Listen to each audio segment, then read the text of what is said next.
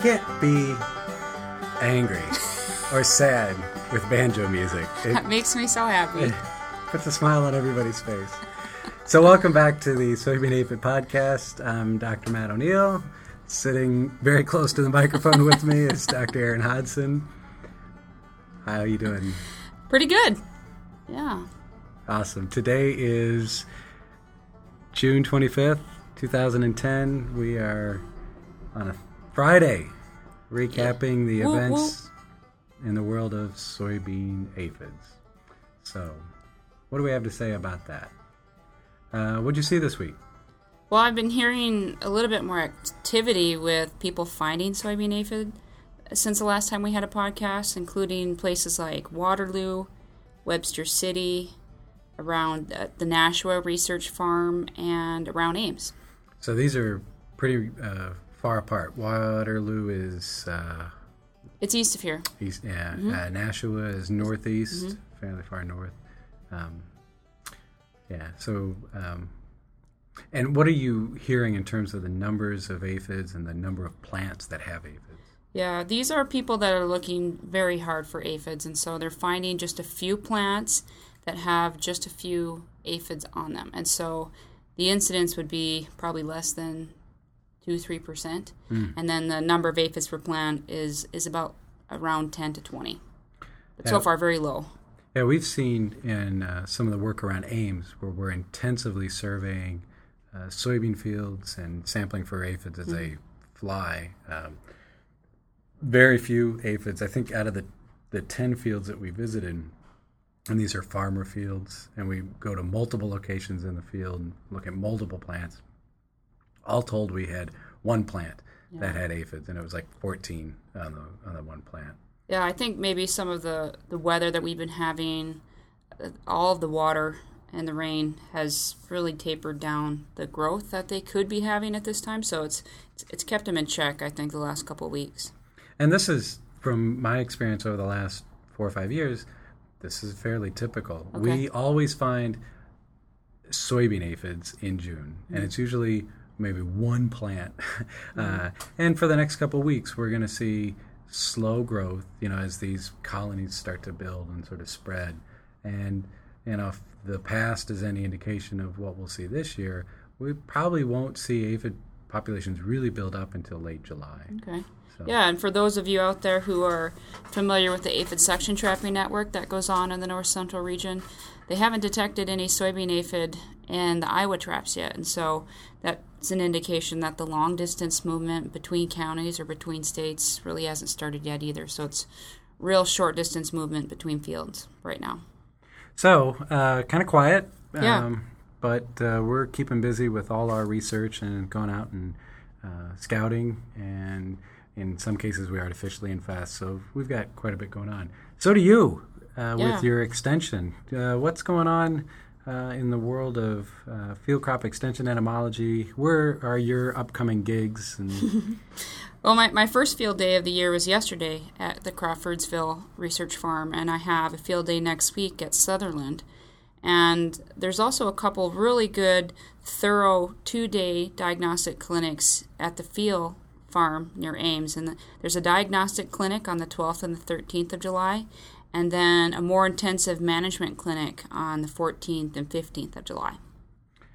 Wow. So um, these would be events where growers, uh, scouts, co-op uh, employees could come and learn about.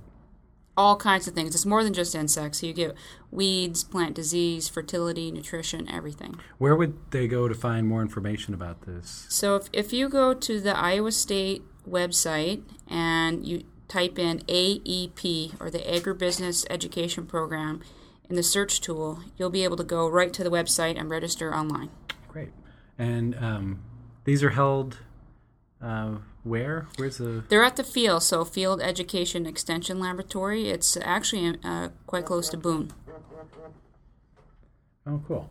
Um, been out there. We have uh, some research going on there for soybean aphids as well as for corn insect pests and agronomy issues. So it's a it really is a, a fantastic facility. Uh, one of the few of its kind, you know, that's uh, devoted pretty much solely to field crop uh, Demonstrations, yep. Demonstration. Mhm, And education, yep.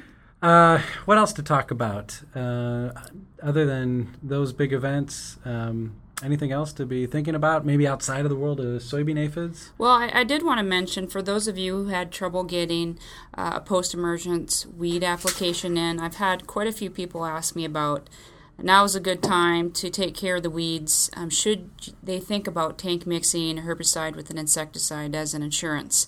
And some agribusiness are even offering 60 uh, day guarantees of, uh, of aphid free activity. And I think Matt and I would both agree that tank mixing in general is not a good idea, but especially at this time of the year when the insects, especially aphids, are almost non existent or probably not even there. So um, I would discourage a tank mix, especially at this time for soybean. Yeah.